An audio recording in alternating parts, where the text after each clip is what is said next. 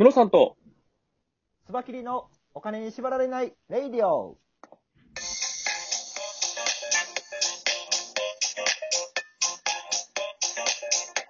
この番組は、実業家で経営コンサルタントのムロさんと、スバキリ一味団長のスバキリがお送りするお金と経済のことについて話す番組です。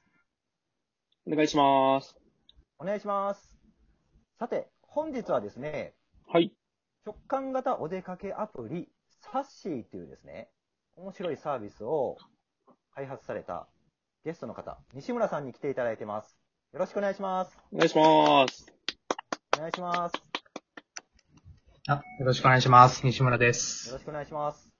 えっ、と、西村さんの方は、えー、僕のプロデュースで今、クラウドファンディングをしていただいているということで、はい。その PR に来ていただきました。おあ願いします。りがとうございます。はい。では、西村さん、あのー今回やられているクラウドファンディングのはい。タイトル教えていただけますか？はい。えー直感型お出かけアプリ、サッシーを広めたい、になります。なるほど。うーん直。感型お出かけアプリサッシーをクラウドファンディングで皆さんに知ってもらおうというプロジェクトですね。なるほど。そうですね直感型お出かけアプリ。ちょっと今まで聞いたことない感じですね。ちなみにこの直感型お出かけアプリサッシーっていうのは、どういうものかっていうのを、ちょっとじゃあ西村さんの方からご紹介いただけますか、お願いします。ありました。はいとサッシーはですね、あの、自分の心に刺さるとか、地図にピンを自動で刺す、旅行冊子がいらない。そういった意味からサッシーと名付けてるんですけども、はい。えー自分に刺さるスポットに出会える直感型のお出かけアプリに、えーなってます。なるほど。で今ですね、あの、スポットを探して行き先をえー決める際に Google ですとか Instagram、たくさんのツールをまあ行ったり来たりして結構めんどくさいが発生しているかと思います。そのめんどくさい部分をですね、すべてこのサッシー一つで引き受けまして、お出かけのワクワクを倍増させるのがサッシーというえーアプリ。なるほど。これ、あれですね、なんか、あの、インスタとかを使って場所を探してる方にはぴったりなサービスに感じますね。そうなんです。あの、サッシーは写真をベースにスポットを探すことができまして、マッチングアプリのようにですね、スポットの写真を見て、行きたければ右、行きたくなければ左と、直感的に右左、右左としていただきますと、行きたいスポットが一覧化されると。まあ、そんな、あの、うん直感型で、えー操作するようなアプリになります。なるほど。なるほど。めちゃくちゃお手軽な感じですね。そうですね。うーん。これは、あの、僕の知り合いも結構インスタで検索する人多いんですね。場所どこ行こうかっていうのを。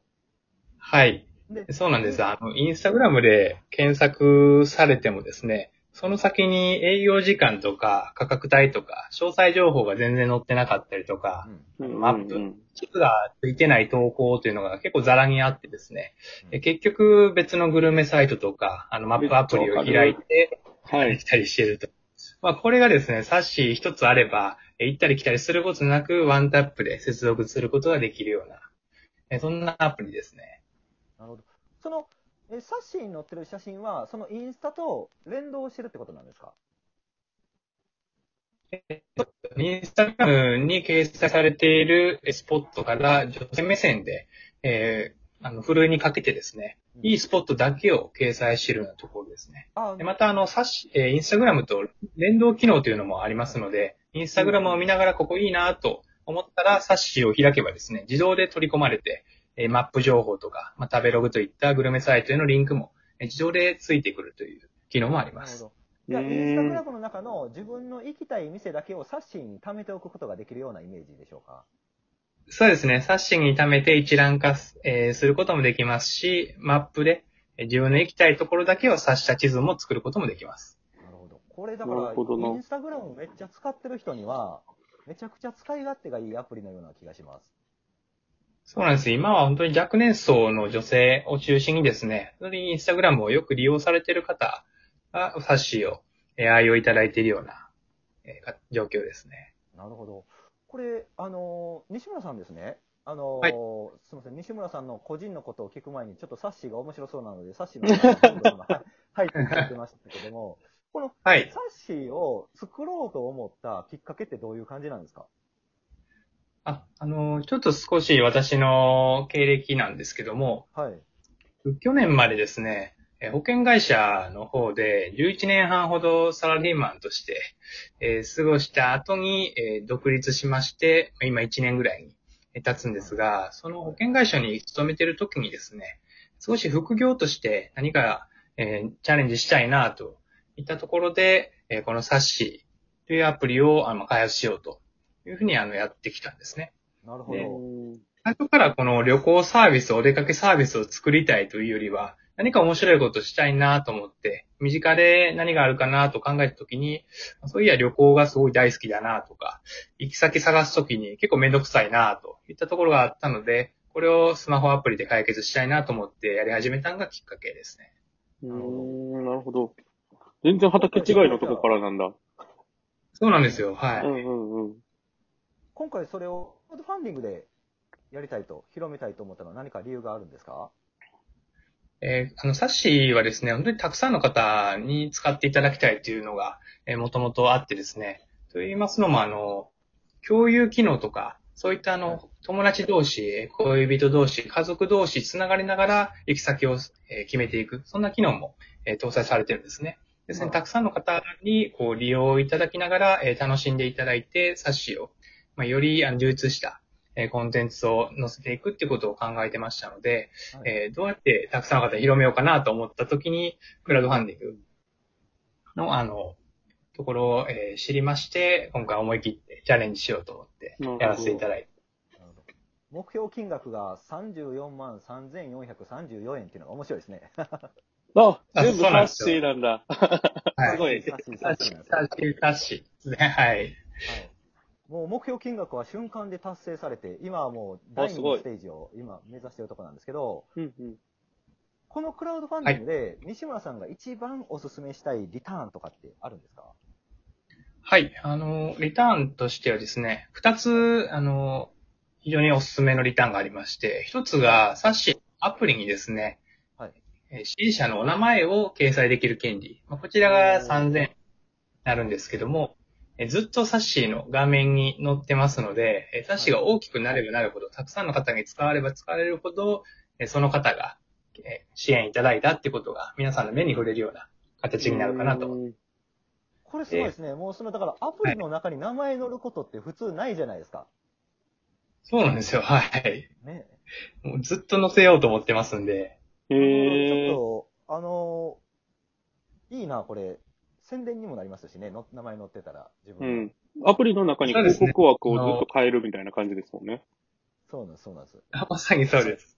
へえ、面白い。これは結構。で、もう一つはですね、お出かけ DJ になれる権利というものがありまして、えお出かけ DJ というのはですね、え少し DJ というあの音楽のまあ編集者みたいなところからあの、もじってるんですけども、はい。うんえーテーマに合わせた一押しのスポットをですね、厳選してこうパッケージ化、えーする方をお出かけ DJ とサッシーで呼んでるんですけども、その、うんえーお出かけ DJ になれる権利というのを、えークラファンのリターンとして、ちょっと今回提供してまして、えー例えば自分の、えー好きなテーマ、えーパフェが大好きだから、そのパフェ5000をこのサッシーアプリに掲載したいとか、えー音楽が大好きだから、音楽好きがすごく好むえーお店、ショップとかを、えー紹介したりとか。まあそういった方はですね、このお出かけ DJ になれる権利で、あの、冊子アプリに掲載して、まあ、たくさんの方に見ていただく、まあ、そんなことができるようになっています。なるほど。DJ ってそこにかかってるんですね。そういうことです、ね。そうなんです自分でセレクトする人です。サッシーの、こう、利用者の方のお出かけライフを盛り上げる人なんですね。そういうことそうなんですよ。はい。なるほど、なるほど。面白い。で、実は僕、このお出かけ DJ になれる権利を購入してましてですね。つばきりさん。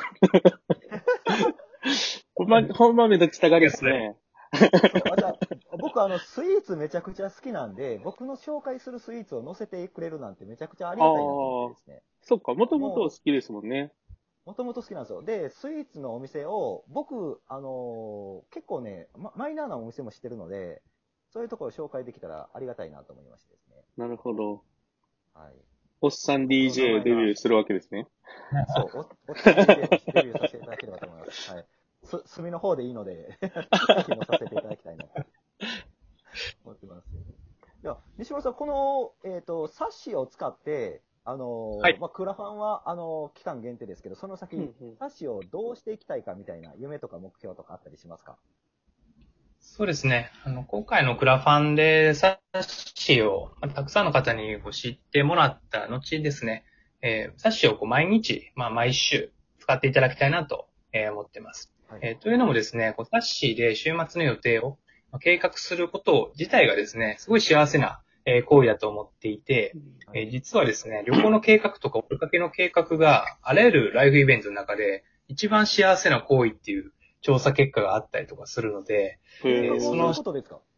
そうなんですよ。計画するだけで、その先がワクワクするということで、うんあの、うん2週間、えー8なるほど週間、2ヶ月ぐらい続くんですよ、この幸福度が上がった状態が。なるほど、なるほど。旅行に行くまでずーっとですもんね。そうお面白いのが、幸せなるほどあの、旅行中とか旅行後よりも旅行前が一番幸福度が上がるってうんうん言われていて、なるほどな。